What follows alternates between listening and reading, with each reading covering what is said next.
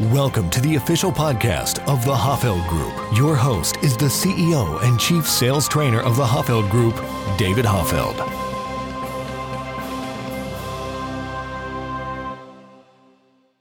Welcome to the Science of Selling podcast, the place where you get actionable sales insights that are backed by hard science. And I'm David Hoffeld, and joining me is Carl Polson. And Carl, boy, we are speeding, or at least it feels like it to me. We are speeding through 2021. So how has your year been so far? It's been really good. You know, in Minnesota here, the sun's starting to shine a little bit for spring. So I've been grilling. I've been actually grilling pizzas and trying to figure out the perfect combination for a pizza topping. I know it's very, very scientific, and there's a lot of research out there, David. I found myself, I like the classic onions, sausage, pepperoni, some peppers. What about you? What is your go-to pizza topping? Yeah, I'm not too picky when it comes to pizza. Usually I just go with what my wife likes, which is mushrooms and green peppers. But I'm pretty much game for most anything when it comes to pizza topping. But usually the go-to is mushrooms and green peppers. You know, speaking of go-tos, we have been a few podcasts ago, we went through each of the six whys. Many of our listeners will remember. We kind of talked about those mission-critical commitments that we need to get throughout the sale that represent the mental steps our buyers' brains go through when forming a buying decision.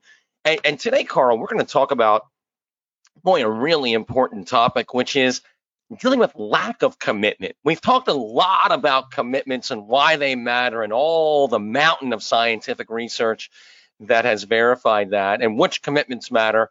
We've talked a lot about that. But what do you do when you don't get a commitment? And usually, just to set this up for our listeners, usually when you ask for a commitment and you don't get them, so a commitment to, let's say, one of the six whys, so a big commitment that the sale is based on. And usually it comes in three forms, your buyer response. First, it could be an objection, right? Where they go, I disagree. They don't buy into what you're sharing. And that is, you know, you handle it like you would an objection, relatively straightforward to handle. We have a lot of resources on that. But second one is a lack of understanding, where they go, they just don't get what you shared, and so that's what's hindering them from making the commitment. Again, you clarify, pretty straightforward to handle. But Carl, today, the one we're going to talk about is the most challenging by far, and it's also the most common, because when you do a good presentation, you're going to get some objections, but a lot of times that's not the main issue you're dealing with. Lack of understanding. Again, if you're presenting well and using those second level questions, assessment questions, usually you're going to sniff out a lack of understanding pretty early before you get to your commitment. But the big one is dealing with a non-committal, weak, wishy-washy response where people say things. You go in for a beautiful commitment and they say, I don't know, maybe. Yeah, maybe. Or they might also say something, Carl, we've all heard this, right? Like, I guess that's something for me to think about. Some version of that. So they're not objecting. Let me think it over. There you go. Yeah, let me think about that. So you go in for this commitment and they say, let me think about that. So it's not that they don't understand. It's not that they're objecting. They're just giving you a weak, wishy-washy response. And this kills most people's commitment process because they go, what do I do? And a lot of times they just move on and ignore it as if nothing happened, which hinders their sales. So this is, when we talk about commitments, this is, I would say, the number one obstruction for great salespeople is they're not sure what to do when they get a weak, wishy-washy response. So, David, let's say I'm Mr. Customer and you asked for a commitment and I give you a, maybe, let me think it over. What do you do? Yeah, that's the question. So let's dive into this because this is a tough one. I remember years and years and years ago when I stumbled on this science and talked about how commitments matter. And I'm like, okay. And then it just became clear what the commitments were. And then I had a real dilemma. And that is this very issue. What do you do when you don't get one? If it's an objection, it's straightforward what to do. If it's a lack of understanding, pretty straightforward. A weak, wishy-washy response. I reviewed all the sales literature I could find on this and was absolutely no help at all. So we went to the science, and I remember for about a 6-month period, I was just scouring academic journals on commitments. Like, what do you do when you need someone to make a commitment? It's in their best interest, but they give you this weak response. And I was able to find a number of studies that spoke to this exact issue. And I've been teaching it now ever since. And this is many years ago that I stumbled upon this. And here's the idea, and then I'm going to demonstrate it. You want to get them to defend their position in your favor. Get them to defend their position in your favor. So the psychology here is they're not objecting. They're leaning in your direction. They're saying, well, maybe, or I need to think about it, right? So they're leaning in your direction, but I need to get them to defend that position. That's what the research showed. There's quite a bit of research that's come out since then that has also confirmed that the best way to get anyone to believe stronger in something is to get them to defend it, right? Their belief in it always goes up when they explain why, even why they're leaning in a direction. Now they believe more strongly in going in that direction than they did before. So get them to defend their position in your favor. What does that look like in simple English? Let me demonstrate it for you. Let's say you presented about your company and the accolades, the awards, the kind of people, all the great things, the service you guys provide, and you've connected the dots between your company and what your buyers care about. So you've done that beautifully. They see a lot of value, and now you're ready to go in for a commitment, let's just say in this example, to your company. And so you say, based on what you know about our company, are we the organization you feel comfortable working with on this project? You ask for a commitment like that, and someone says, I don't know, maybe. I mean, I guess what I've heard so far. What do? Get them to defend their position in your favor. And that sounds like, well, it sounds like you see some value in working with us.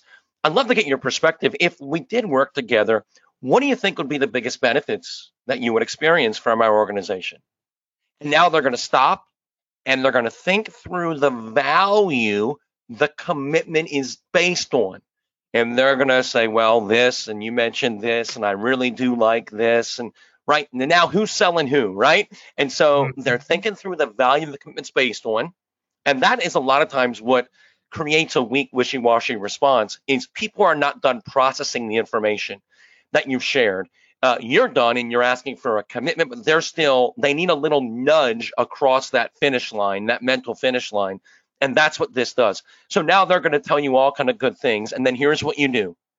Then you're going to mirror their words back and go in for the commitment. And this works almost every single time.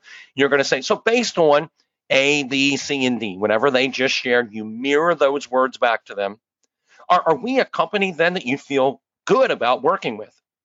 And now you're leveraging their words. And now they're like, usually you'll get a very positive response. Why?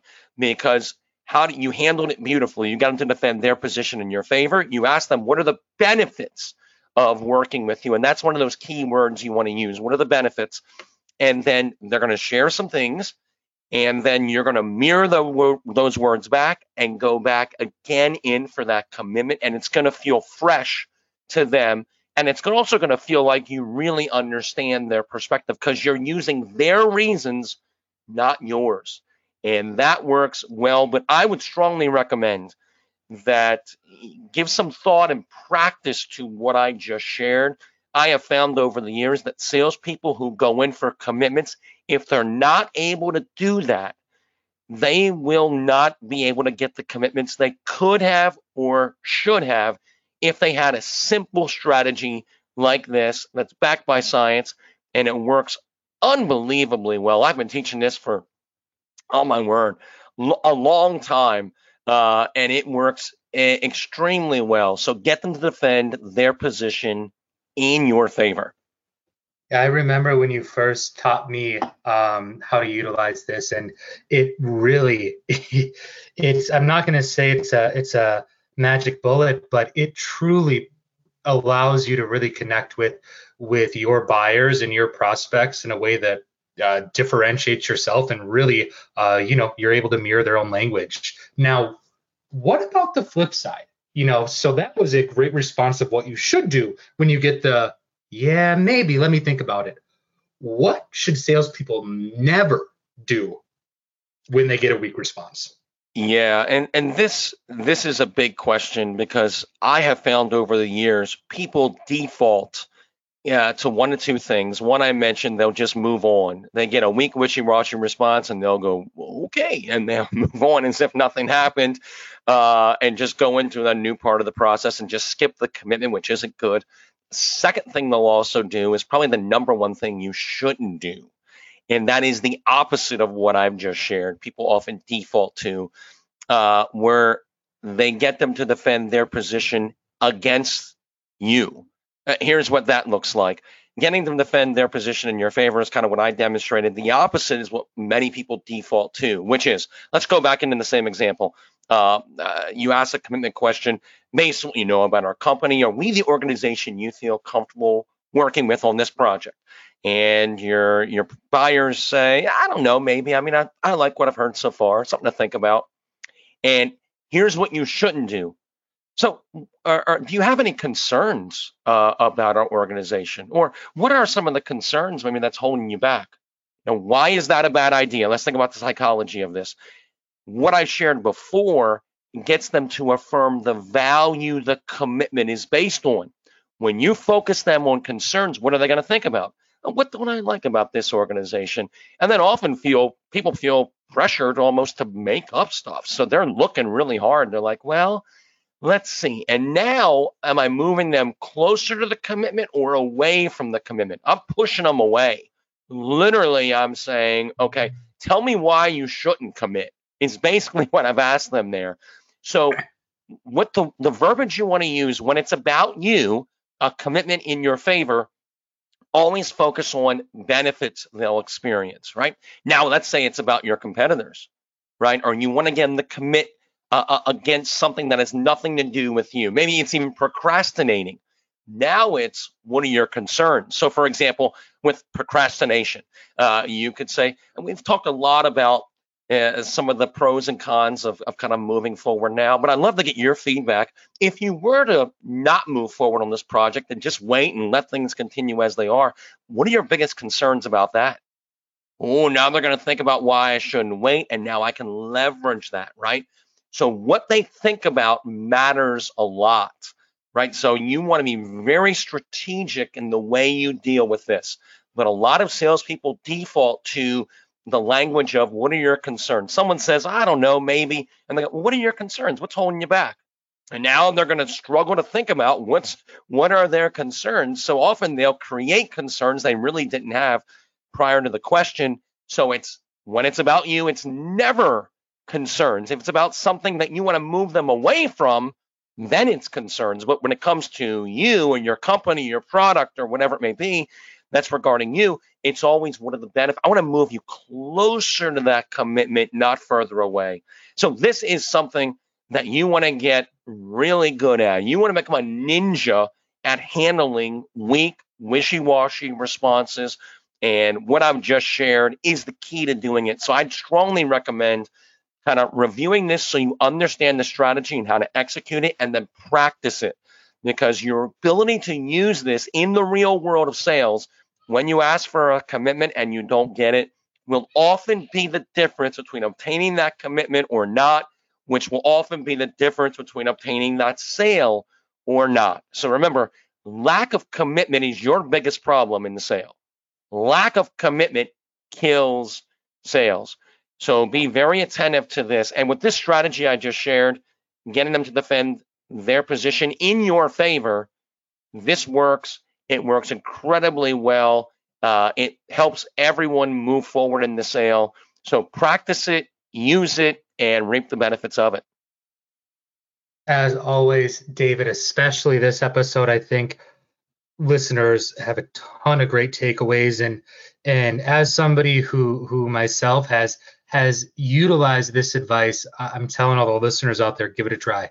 Just see what happens. It's really amazing. Until next time, I did want to mention we have been loving the growth and support that our podcast has been getting. So keep on listening, keep on sharing. We love it when you guys reach out. And until next time, David, hope you have a great rest of your week. We'll talk soon. Sounds good. Thanks, Carl.